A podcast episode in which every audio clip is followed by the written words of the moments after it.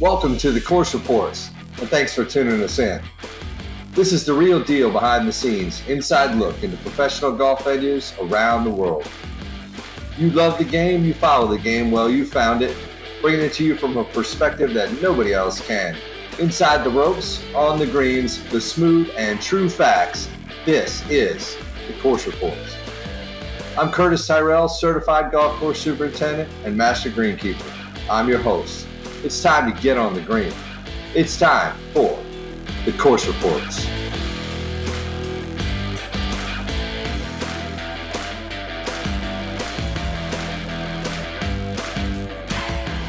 Welcome to the Course Reports. I am super excited to be bringing you episode three, and we have a fantastic podcast planned for you today we're going to do this one a little bit different. We've got some super busy people all over the country. So we're going to do it two parts. First part, we're going to go to the Valero Texas Open.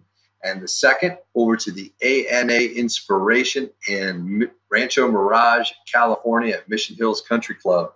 Before we do that, I just want to remind you that you can find us on the coursereports.com. Our new website will be up and coming soon with lots of great content. You can also find us on iTunes, Google Play, Twitter, Instagram, and look for us soon on YouTube.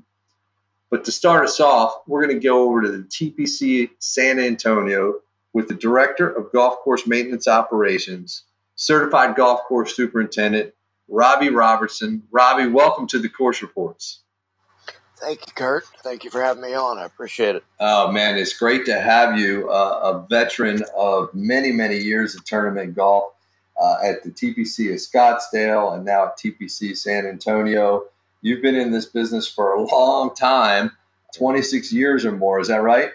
Ah, that is very true. I've uh, been in the golf business uh, since I was about 12, and that makes it about a 40 year stint now. Only about uh, 38 of that was in golf maintenance. So that is many summers and many and many weekends growing grass and taking care of the golfer. No, that's a lot of years of growing bent grass in the south, and it's kind of nice to be on Bermuda now. But yeah, yeah, no doubt about that. So that was bent grass at Craig Ranch.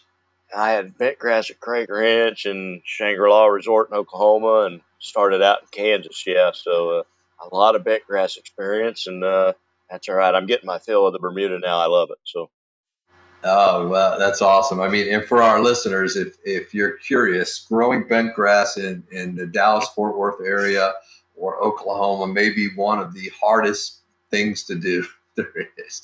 You have no idea how difficult it is to produce good greens, and the guys that do it successfully are, are masters at, at uh, our profession. But uh, Roby, it, it is something else, man. I, I tell you what, but uh, Roby, so what, what we're doing with the course reports is is we are trying to become and and I'm sure that that we will be because I'd like to think positive. But we are uh, we're trying to become the golfer's resource for information about the professional tournament venues from the PGA Tour to the LPGA, whether we go over to Europe, Australia, Latin America.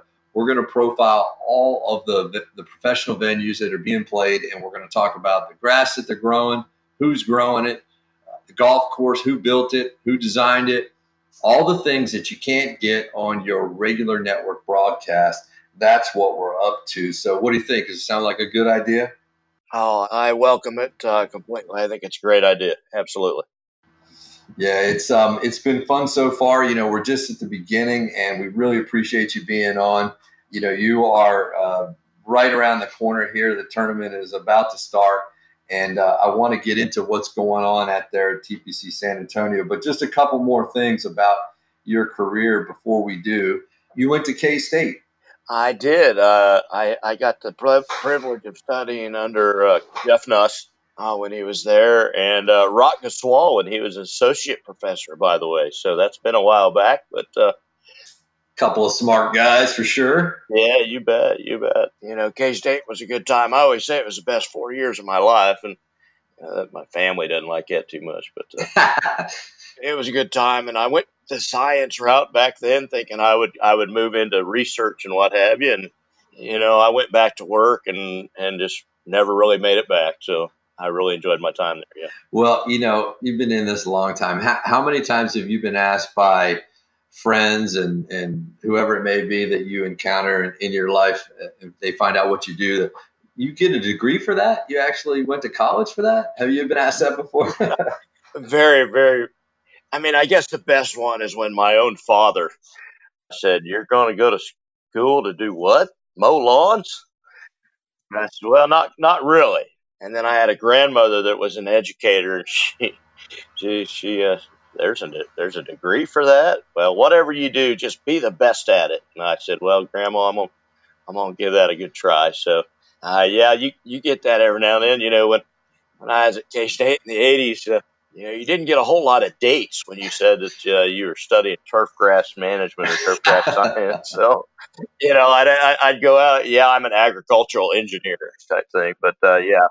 well, yeah, you know, I think it's important for uh, our listeners to know the the extent of the science and the university that are out there that are doing all kinds of fantastic work. I mean, that people talk about the technology of the game and they talk about the golf ball and the clubs and, and all that stuff, and that's really important. But the, the, the turf grass technology is just, you know, gone nuts from the ultra dwarf Bermuda grasses that you're growing now to, to bent grasses to fescue, you name it. It's, it's a big deal. And at some point, we're going to have a podcast and we're going to talk about all those programs. But so this is your first year at the TPC of San Antonio, right? But you've been with the tour for a long time now. So tell, tell our listeners about your pathway to TPC San Antonio. Okay, that'd be great. In 2006, I was the director of agronomy at a 36 hole resort in Oklahoma.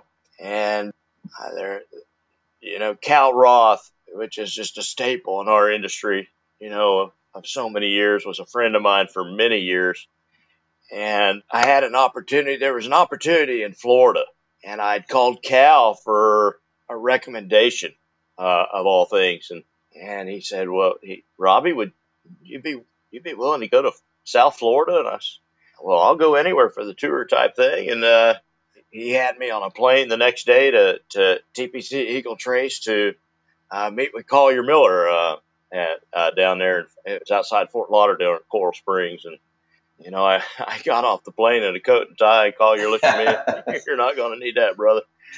You know, sure. a little bit of humidity and what have you, but uh, you know, and and that that's what started my my tenure with the PGA Tour. Uh, was there. I had the opportunity to go to TPC Craig Ranch in 2007 uh, when Eagle Trace and Heron Bay uh, sold. Uh, they were sold, and, and so I, you know, I, I really loved the opportunity to go to Craig Ranch. They were getting ready to have a tournament for the first time ever, which was the 2008 uh, Nationwide Tour Championship. So that what a great experience getting to set a golf course. You know, there was no TV plans, there was no tent plans, there was uh, none of that. So really getting into the weeds on on all the uh, right, you know, back of the house issues, etc. What a lot of great golf course. You know, Tom Weiskopf did a great job designing that, and and uh, David Craig uh, at the time uh, was a, was a great owner, and we also had the 2012 uh, Web.com Tour Championship uh, there as well, and, and I think both of those still rank up there pretty yeah. high with the attendance in those realms. One of my top goals with the tour was, you know, maybe uh, dip my toe in the uh, uh, in the in the realm of, of competition agronomy. And as you know, that considers a lot of a lot of travel and what have you. And those guys are those guys are troopers now. I tell you, they they are some of the best in the business, and, and they're really great guys to work with. And from that interview process and what have you, I ended I, I had the opportunity to go to TPC Scottsdale in 2015, and what a great experience! That is uh that's the largest build out, the largest attendance uh, golf tournament on PGA Tour and on any tour really. You know when you I think uh, we in 2018, we had a record attendance of 716,000 people for the week. And, and you sometimes wonder how in the heck did we do that? But uh, we did, and it was great experience. You know, this past year, uh, you know, my family's in Dallas, Texas. My uh, my both my sons and and my father, and and uh, you know, the opportunity came around to uh, for TPC uh, San Antonio uh, which was actually a place I had inquired with the tour. In 2007 when they started to build it. Um, uh, but at the time, it just didn't work that way. What a great opportunity to come back to Texas, be with my family.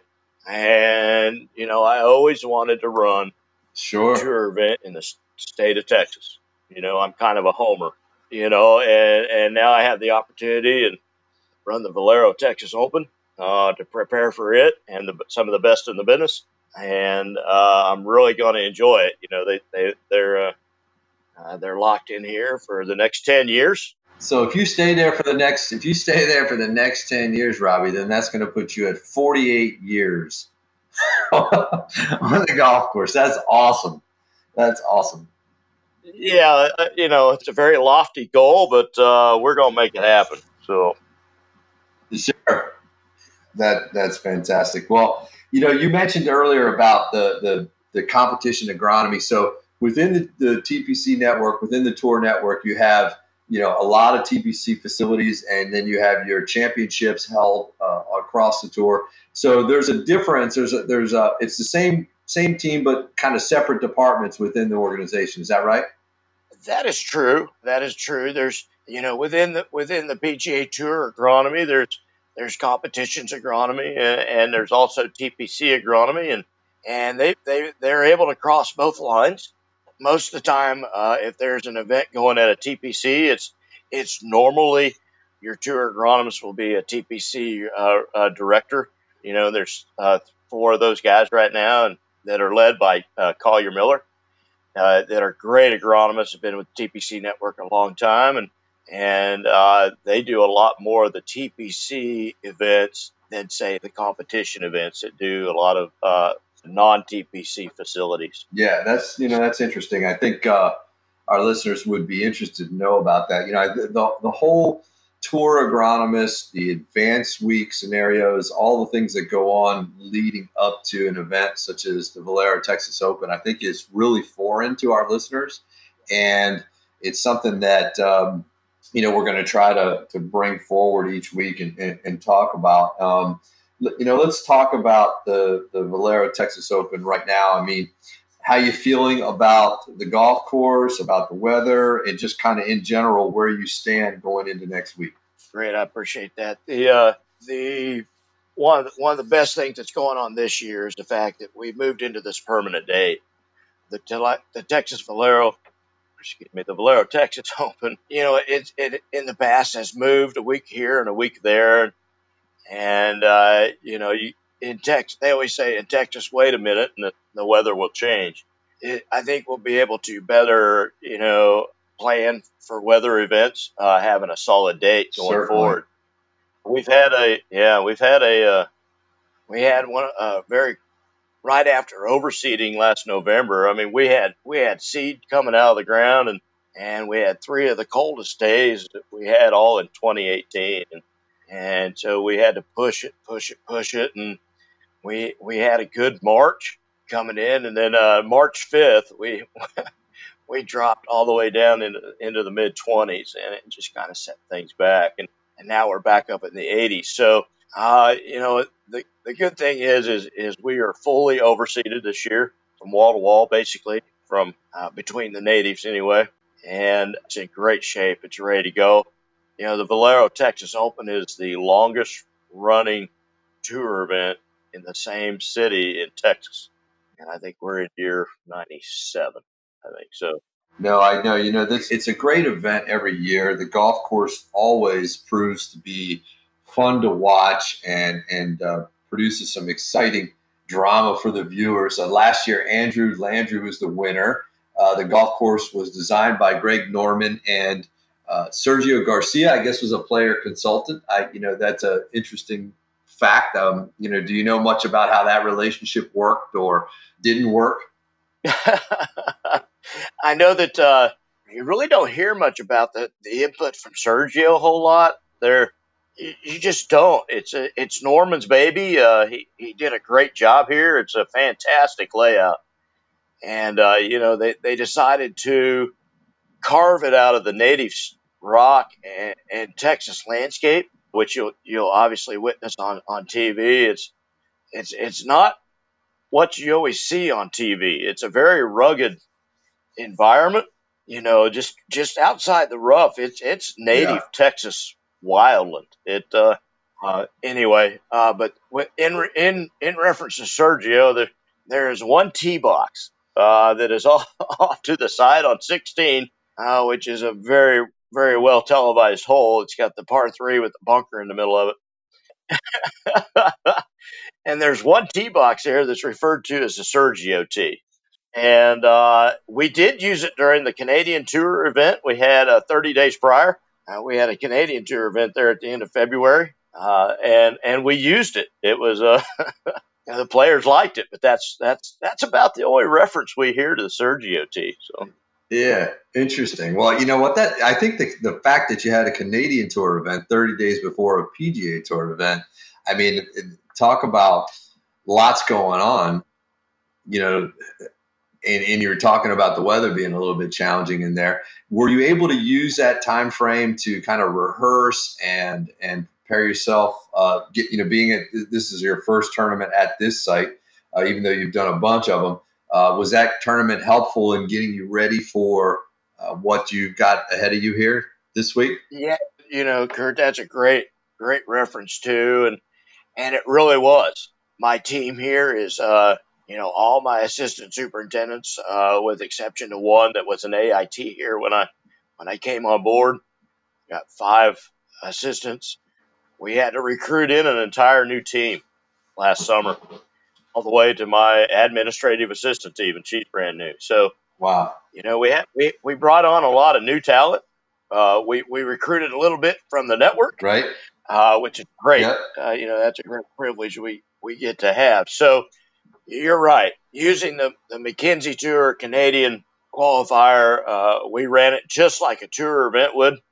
Four days, split shifts. We treated it as a as a warm up for the Valero. Uh, the team just was awesome. They they did remarkable. Uh, you know, some, many of the team members had been had been running had been here for uh, you know eight to ten years, so they had an idea of it but it was a great warm up yeah, per se. Yeah. They did a great job, and and the only thing we fought during that time was fog.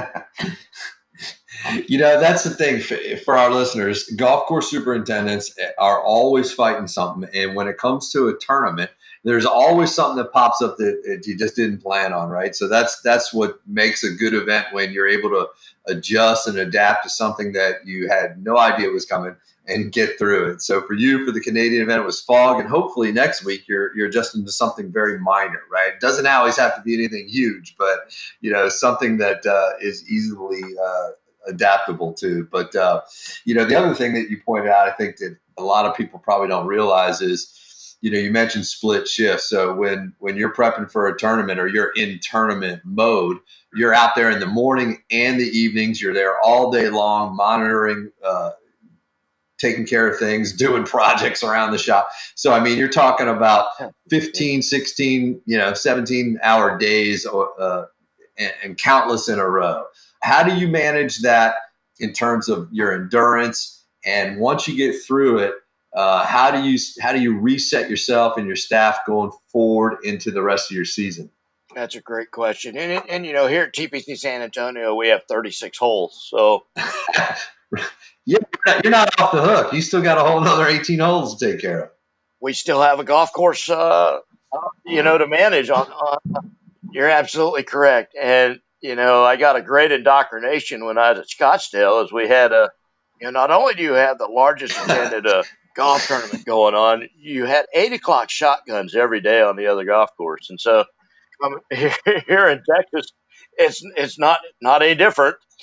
You know, we, we're we have the, the, the Valero going on, on on the Oaks course, and up on the uh, Canyons course, we have uh, pro ams and shotguns and everything else. So it, it, requires a lot of work, a lot of coordination, and a lot of planning.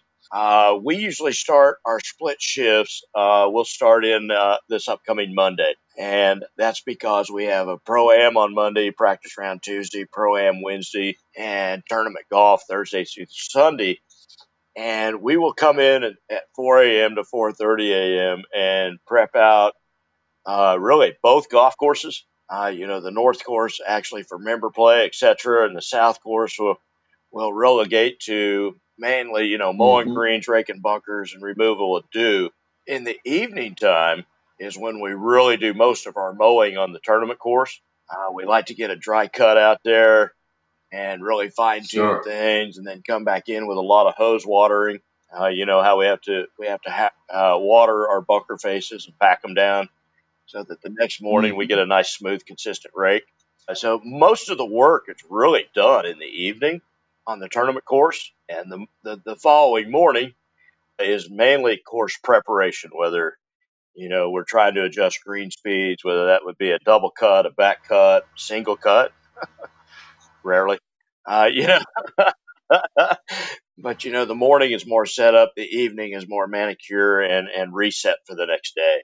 Um, so, yeah, that that's awesome. I you know for uh, those that don't know, uh, to be able to prep for a tournament, it requires just you know a super high level of detail that you just described that starts at 4.30 in the morning and goes till 8 8.30 at night. And and then even later if somebody asks you to be on a podcast. But you know to have to have another golf course to to prep at the same time uh, really is a is a whole nother project that that most people would be like hey i don't need it. But the fact that you guys are doing it just shows the level of uh, the level of professional that you have on your team so congratulations, and and uh, I'm looking forward to uh, the event all around. But you know, in terms of your golf course that uh, you're prepping, the, the, Oaks Golf Course for the pros, uh, you said that you were wall to wall overseeded. So you've got Bermuda wall to wall, a couple different types in your fairways and your rough. It's all overseeded with perennial rye. Yeah, uh, perennial rye is 80% perennial rye, 20% chewing fescue. Okay. Do you think that uh, the chewing fescues hangs on? Do you get to see? Do you see much of that around? Well, yeah. I mean, it's added in, and it adds a little darker color. You know, you could uh, you could ask the experts to go out there and try to find some uh, fescue in the middle of that rye, and it's not easy to do. But uh, so for you know for people listening, you know, perennial ryegrass and chewing fescue are both bunch type grasses and they both germinate really quick and they're both really excellent grasses for overseeding. So a lot of times we'll blend them in some uh, manner, uh, like Roby's done here, 80%, 20%. So rise to primary surface, fescues there to kind of blend and, and, and uh, be opportunistic in areas, maybe in some shaded areas or some areas where it might be required a little bit more. Uh, does that sound about right, Roby?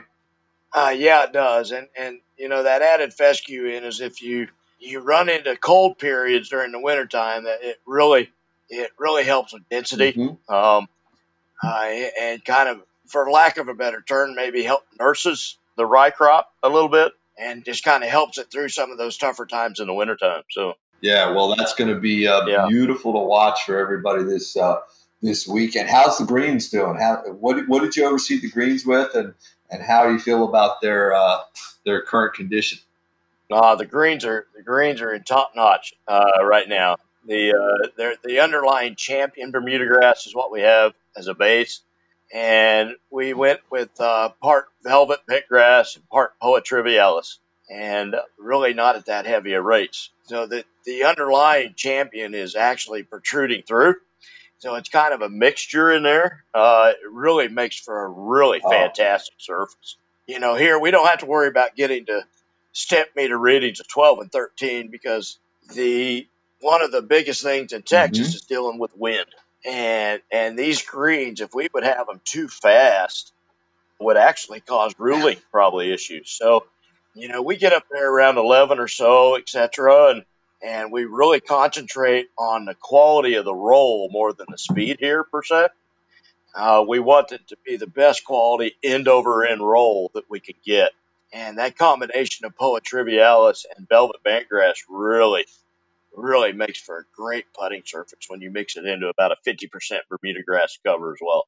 Amen. Amen. I mean, talking about the quality of the roll is what needs to be brought forward, I think, in the business. I don't know how you feel, but, I, you know, I'm personally sick of talking about green speed when really that's like, you know, number seven on the list for guys like you and me when we're prepping greens. You know, we're doing a bunch of things, and then the, the, the speed of the, of the, of the ball roll comes at the end. And uh, when you've got great greens, it really doesn't matter because a true 11, 11 and a half is plenty fast. And then when you start talking about things like wind, soil moisture content, various other things that, that go into setting up the playability of the green, those are just you know super important facts, and you can't just be working off some number that you're going to write up on a on a board outside the golf shop. Uh, you know, that's absolutely correct. You know, speed is secondary. If your greens are really good and you've and you've groomed them to the you know to for ball roll speed, you can get any speed you want. No doubt about it. And you know, you know the I, I, cannot wait to watch your event with this velvet bentgrass blend that you've got you know velvet kind of comes from the old days you know it's uh, not a real real commonly used uh, bentgrass in the bentgrass world you know you'll find it up in new england and upstate new york and some real old clubs and uh, there's been a couple new places that have tried it but but it's really obviously i don't know a lot of guys overseeding with it roby but you know um, you know maybe you've got it really helps when it gets cold. It really helps yeah. when it gets cold, Kurt. It, it, it responds where the Poa-Triv might suck back a little bit, kind of kind of roll a little bit. The velvet bent will will kind of fill in there, and and as you probably well know, you know it's related to the old Cohansey. You don't no. hear that anymore, right? So. You, you, you really don't, and I know we're probably talking over over most of our listeners' heads when it comes to uh, all these different types of grasses, but that's why they're listening you know? They're here to learn and uh, we're here to learn too so from each other which is what the the whole business is all about. Roby it has been great to talk to you. We are really excited for you and your team. We're going to be watching this week and uh, rooting you on cheering for you man it's going to be great and um, you know we'd love to check back in with you a few weeks after you've uh, gotten some sleep and you're although you know that that doesn't really happen much. But hey, before before we let you go, I, I wanted to ask you just a couple of real quick questions. First, being, you know, you've been around the game for a real long time, and, and I know you've played plenty of rounds of golf. Not as many as most people probably think you do, but what what's been the best round of golf? And, and score is not a necessary component of the evaluation. But uh, what's been the best round of golf that you ever had, and where'd you play it, and who were you with? Wow, wow, hey, that's We're cool. Going way back now, Kurt. Um, when I was in high school, I had I had I had game. So, uh, I you know my best round was a 65 at at a little town called Wellington Golf Course in Wellington, Kansas. And uh, yeah, I can't remember who the heck I was playing with that far back. Uh, but it became very apparent that I needed to grow grass not play golf, even with that type of round. But uh, oh man, I don't know, man. I think if I had ever in my life sniffed a 65, I might have been trying to uh, do the other thing. But that's great. That's back when we had the old PowerBilt persimmons and a Balata golf ball and the old the old Blade 8802 out there, you know, and playing on a push-up seaside bentgrass greens. It was a and the old yardage marker was a 150 yard bush on the side of the fairway if you were lucky. Yeah, yeah, yeah, absolutely. But that was my best round. I'm sorry it wasn't with uh, anybody uh, famous or anything like that. Uh, but uh, that's that's when I played my best. well, the the last question for you, Roby, is uh, you know, if you want, if there was one thing you wanted our listeners to know about the science and the art of greenkeeping, or anything uh, about our profession, or about the, the, the business of championship tournament preparation, or anything like that, what would it be?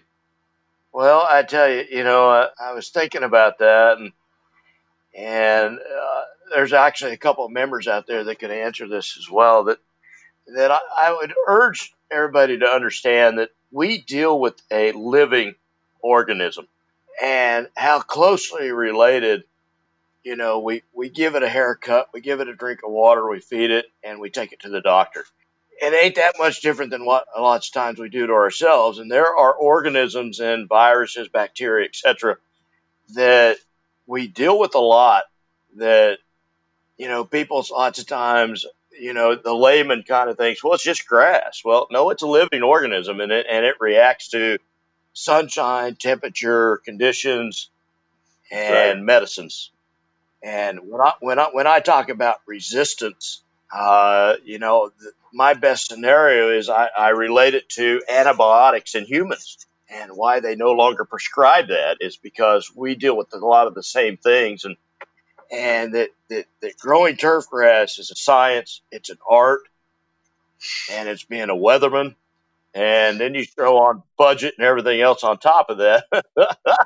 the guy you have down at the maintenance facility is is probably one of the most well trained sources of information for your facility that you could have.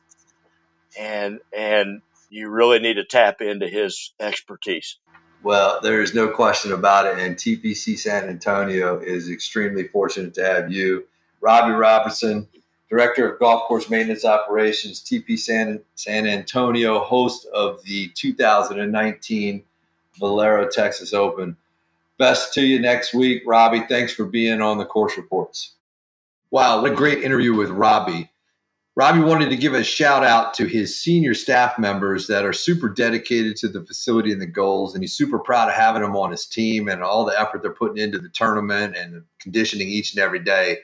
So, to Senior Assistant Superintendent Jonathan Graham, Assistant Superintendent Patrick Parkins, Assistant Superintendent Sarah Jackson, Assistant Superintendent Ryan Perez, and Assistant Superintendent Austin Corder along with the equipment manager Sam Baldia and administrative assistant Vanessa Gerardo.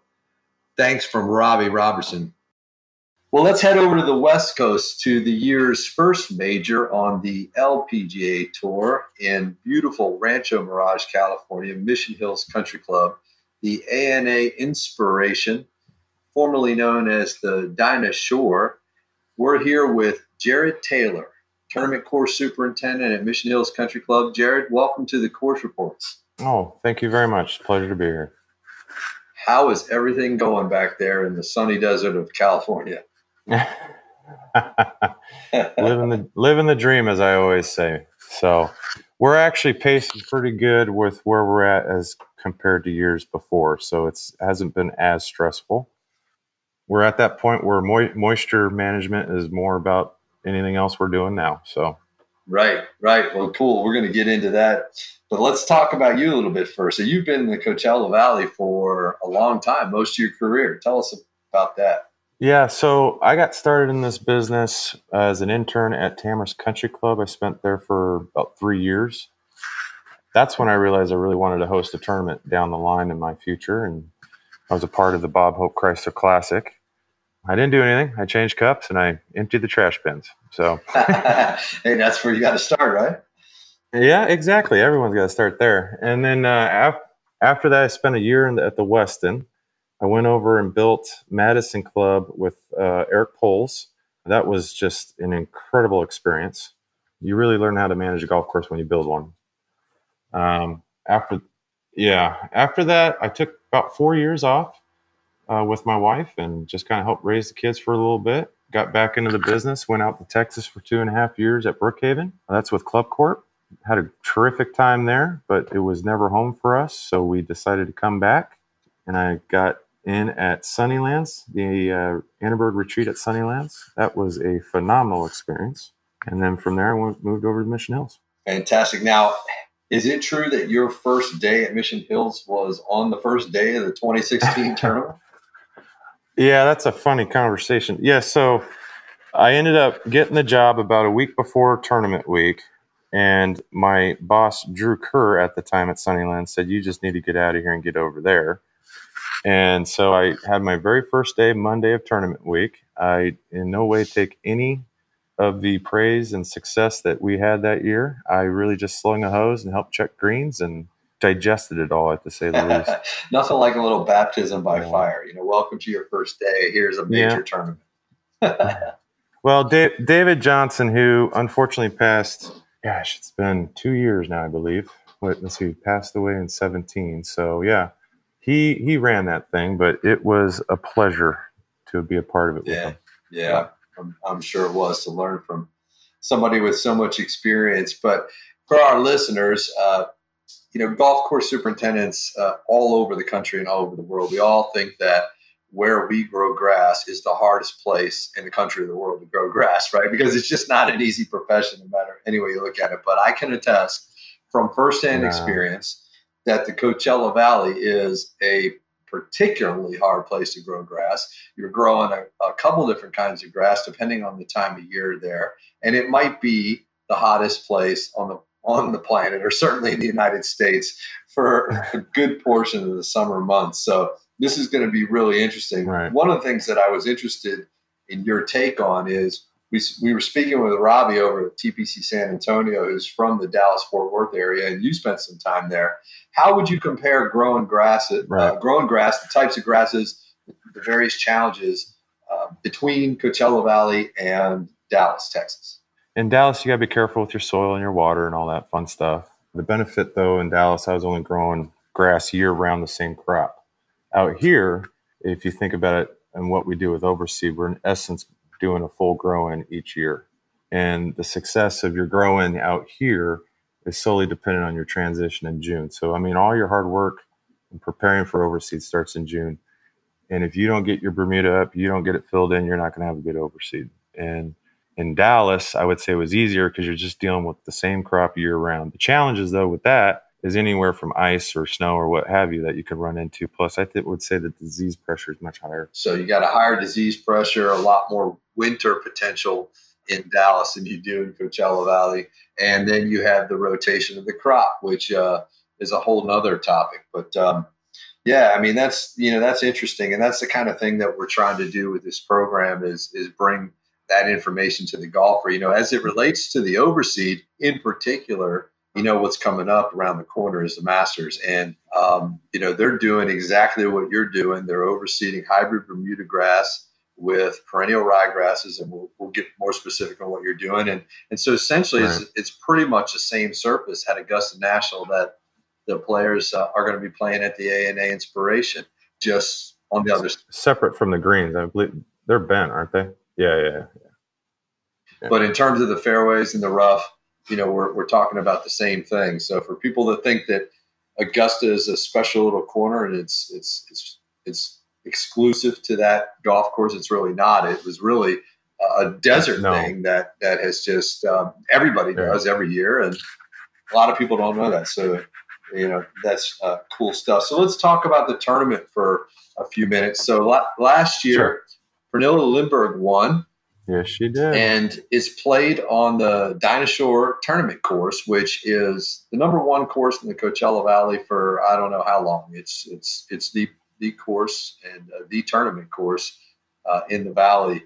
Uh, so, what's that like working at the the highest profile place in such a golf rich area? It's a privilege and an honor. I mean, I take it serious. I I value the part I play in golf's history and it's not just to the ANA, it's also to the other events we host and to the membership as well. I'll tell you that right now. It's something that at times I have to stop and remember, uh, remind myself of. It's a challenge because we definitely have tournament after tournament. We don't even just have the ANA, we have the LPGA event in the middle of August. So that's always a challenge. But to know when you're driving around and you're working and you sit back and you think about things, you realize just what actually has happened on that golf course. It's kind of overwhelmed you at times. Yeah, there's so, quite a special. history there. It was built in 1970. Uh, Desmond Muirhead was the architect, and you know he's uh, he's famous for for the for the course you're taking care of as we speak. But he's also famous for uh, working with Jack Nicklaus at Muirfield Village. Have there been any design updates or major projects of any kind uh, since it was constructed in 1970? Uh, nothing major. I know they went through a little redo with the bunkers at one point, restructured them. I know they eliminated a few, added a few. It's always been kind of a here and there kind of a thing throughout the years. Nothing specific or grandiose. The greens are the original ones, so you're dealing with Tifgreen 319, uh, excuse me, 328, and it is. It's literally a hodgepodge of any kind of Bermuda you can think of in the summertime. So they are the original greens. That is interesting. That's it. You know, they're you know you know, today, today, I mean, can you really? I can't really think of. I'm sure. I'm sure there's a lot of them. And guys listen to this program go, "Hey, there's plenty of us out here." But most golf courses have upgraded, if you will, to the ultra dwarfs. Right. But your primary season right. is your or is your overseeding yeah. season, right? So you're you're using that right. as a base crop. And what are you overseeding with? So we oversee with Poa triv, And to say that that's our off season, we don't have one. I mean, we have membership that's year round. Like I said, we have ANA, AJ, GA, Mountain West. We have the Futures Tour that they all come out from spring to end of uh, summer. But basically, we have the original three 328, and then we oversee it with Poa Triv. We do use ryegrass as a cover mm-hmm. crop to get it up and shade out the Bermuda and give it some, you know, time to grow in for the Poa. But basically, you're putting on Poa Triv. So Poa trivialis or rough bluegrass, it's in the blue, it's in the bluegrass uh-huh. family, uh-huh. and and one of the reasons that it's chosen for overseed is it's got a real fine texture, nice color, a very upright growth habit, and it it transitions. How right. would you describe the transition? What we mean is how it dies off and lets the Bermuda come back. Is it is it a problem or challenging or is it relatively uh, painful? It's how you go about it. I mean, I wouldn't say the turf itself makes it easy. I think it's your management mm-hmm. style and how you go about forcing the transition. I do a lot of spiking, a lot of needle tining to incorporate more air into the soil and basically encourage the Bermuda. By the time the ANA comes around, I'm already down to 90, so I'm already basically cutting down into the Bermuda. I mean, if you go out there right now, I'd say I got 30% Bermuda grass on my greens right now. And you just really, you keep feeding it and you start pulling your water back ever so slightly, let it die off, and it just kind of takes care of itself. Right. And so you're cutting very, very low. What's your anticipated yeah. green speed for the for the tournament? Our goal every year is to hit 13. Last year we are up around 13 and a half. Right now, we're sitting at the high 11s, but you know we pulled off the gas coming out of some major member events of late, and we're starting to gear up and start rolling them tomorrow. And, and for everybody listening, you probably hear all kinds of numbers on TV and at your club. And it doesn't mean anything. It doesn't, it doesn't except that a true 13 is well is is lightning fast. I mean, yeah, I mean that that is about as, as fast as it gets. It's it's major championship uh, speed is what it is. But let's talk for just another second about you know you were just describing the transition right after talking about how you've got events all year long so how does that right. go when when you really get into that that transition from um, the the springtime into the summer where you're going from your cool season crop to your warm season crop and the golf courses not looking consistent how does that go with your guests members and, and various people coming through you know is it is it something that you hear about, or is it something you have to spend an extra time amount of time explaining, or how, how, how things work then? There is an understanding with the membership. They're very understanding. I, I do believe they they trust me. But then again, there's always a threshold for everything. Right. Um, I would say transitions by far more stressful than overseed. And the reason why I say that is if you come up short in a few spots and when you're overseas, just go out and toss out some sand and seed, you'd be fine. Bermuda, you're you're trying to get it up, and then not only that, you're competing against the summer weeds that start popping up, and they see the opportunity of not very good coverage and uniformity, and it could be a struggle at times, and you do get kind of the look every once in a while, but for the most part, our membership understands after we do our aerification in late uh, late May, excuse me, you know things are not going to be the way they were for the the season, right.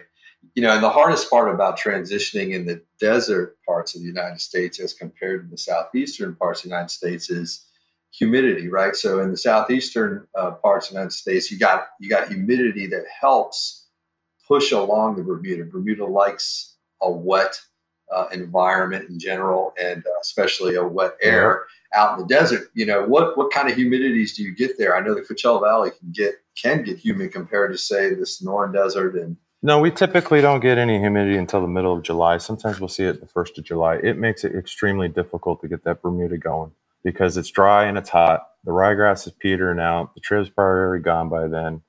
You're trying to feed it and get it moving. Unfortunately, it just sits there at times. The thing I've learned is if you can go out there in between groups and just pop the heads on for five or six minutes, you create your own humidity at the base, at the uh, right. plant surface, if you will and that seems to me to kind of help encourage it a little bit so that's, more. That's but it makes it more difficult. Yeah, that's an interesting technique you're using, Jared. So you know, for uh, for golfers that are in the desert during the transition time, you see superintendents running some water in the middle of the day. They're trying to create humidity to push the Bermuda right. up through. So that's that's good information for everybody right. to know.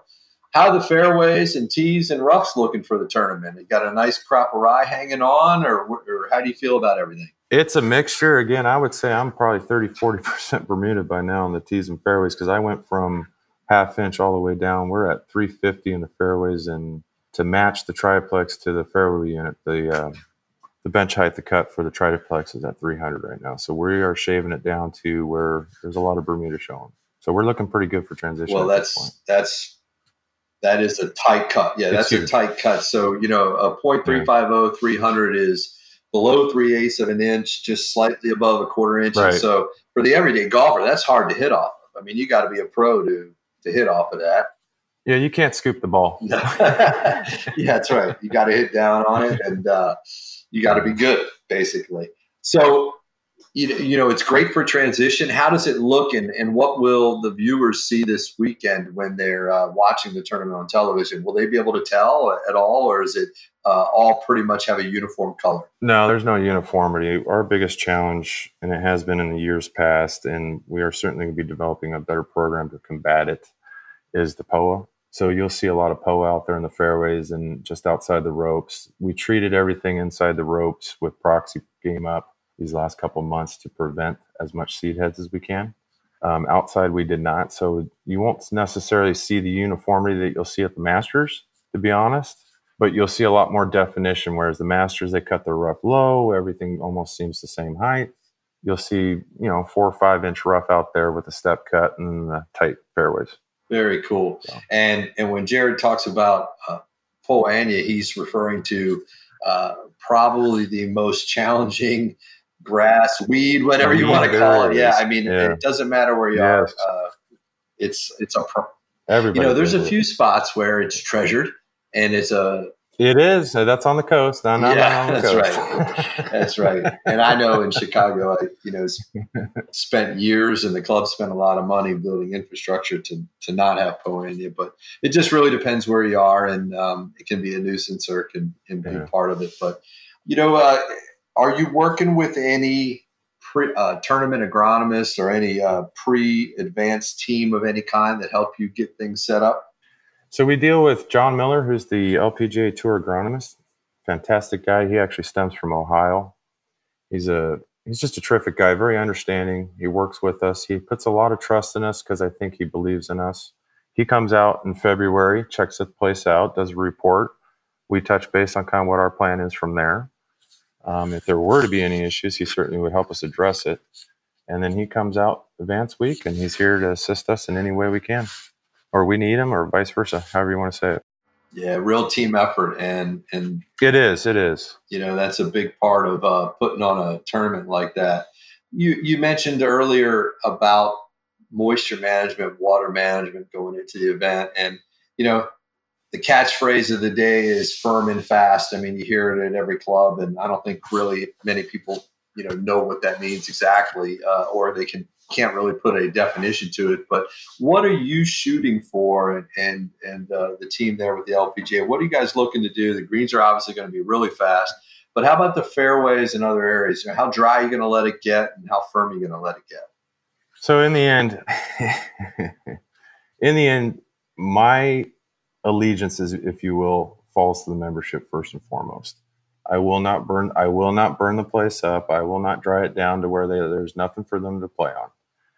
So I will not compromise the quality of the course thereafter the tournament for the fact of the tournament. So what I do is I manage it as best as I can to maintain our turf, but keep it as dry and firm as I possibly can at the same time. There's a happy medium.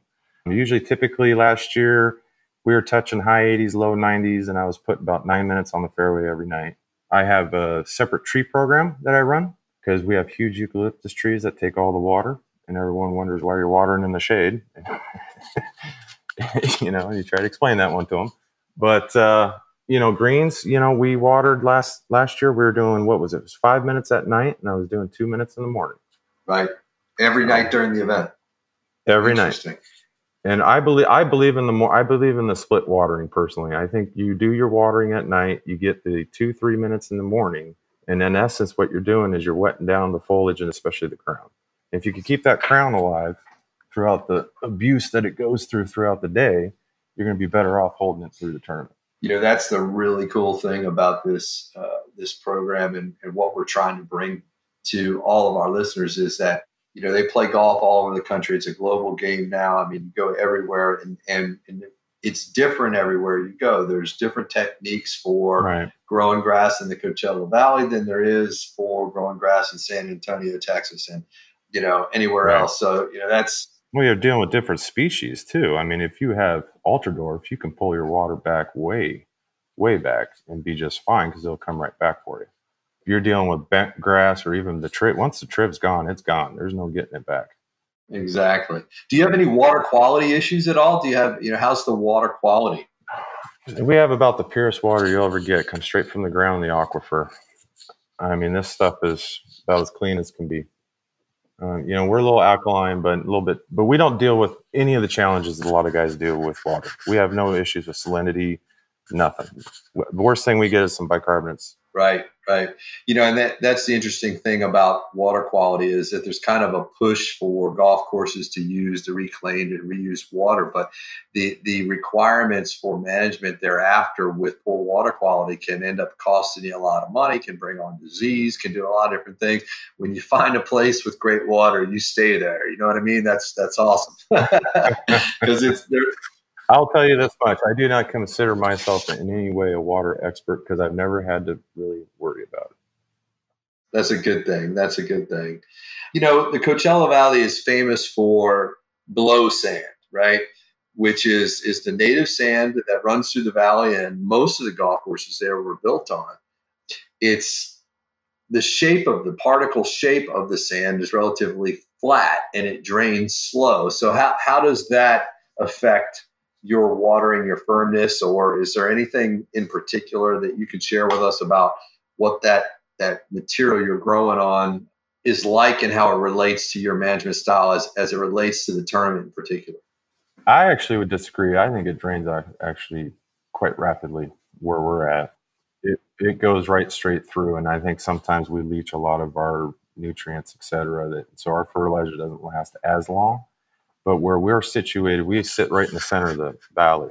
You compare us against people up against the mountain, you'll find two different consider uh, two different situations. A lot of guys out here, Caliche, typically they're going to be on the east end or up near the mountains. How does this blow sand really play in?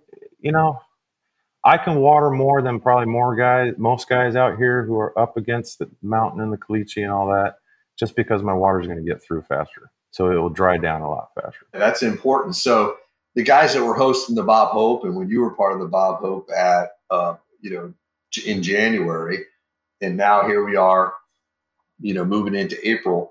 What uh, you know, it's obviously a totally different ball game putting a tournament on now than it is in January, and now you're saying, hey, and you're saying it's different up against the mountains where most of those uh, the golf courses there, most of them are up against the mountains versus where you are. So there's a lot to be considered, a lot for the golfers to know about how the course plays depending on exactly where it is, even in one specific region. Right. Or even the timing. I mean, I'll tell you right now, guys who are running the Desert Classic, the old Bob Hope, they got it worse than I do because they're doing it in the I mean, you got the you got the cold. If you don't get your overseed right the first time, you won't have time to make, you know make it up.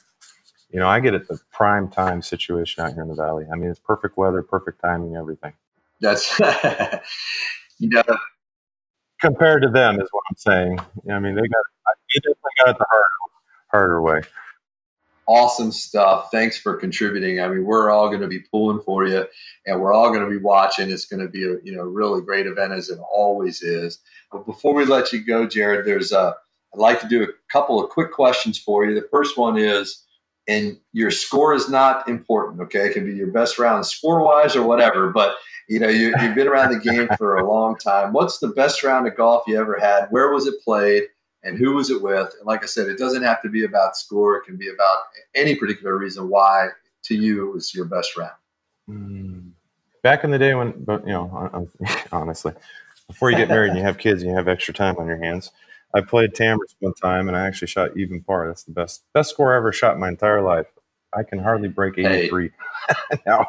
so, but do I have a really a memorable round? Not really. I mean, every round's a blast because usually when I do it, I spend it with good friends. So that's what it's all about. And the second question was if there was one thing you could share with our listeners about the science and art of greenkeeping, what would it be? What the secret is? No, just one thing you want them to know. What you know, if there's oh, you can tell, oh. tell them what you know. What you know, what's the one thing you want everybody to know about what it is that you do? You gotta be passionate. You gotta be devoted, and you gotta be willing to put in the time and the effort. It you, it is an art, and you realize that you don't know it all. You never will know it all. You just got to do your best every day. I don't know else to say it. Hey, well, congratulations to you and your team. And again, we're looking forward to watching. It's going to be a fantastic event. And uh, we'll all be rooting for, for you guys as well as the players to just uh, really enjoy it.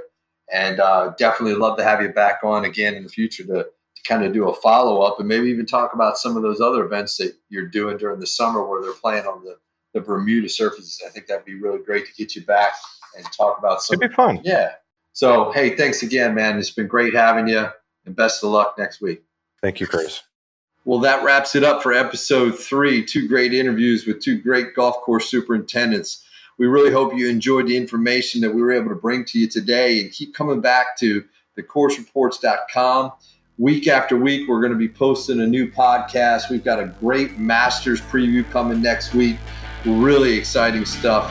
Don't want to miss that one. Look for us on iTunes, Google Play, Twitter, Instagram. Share it with your friends. As the old saying goes, pass it around. And a special thanks to Roby and Jared for being on the program today. We hope you all have a great week. Look for us again. Thanks. And we're out. The Course Reports.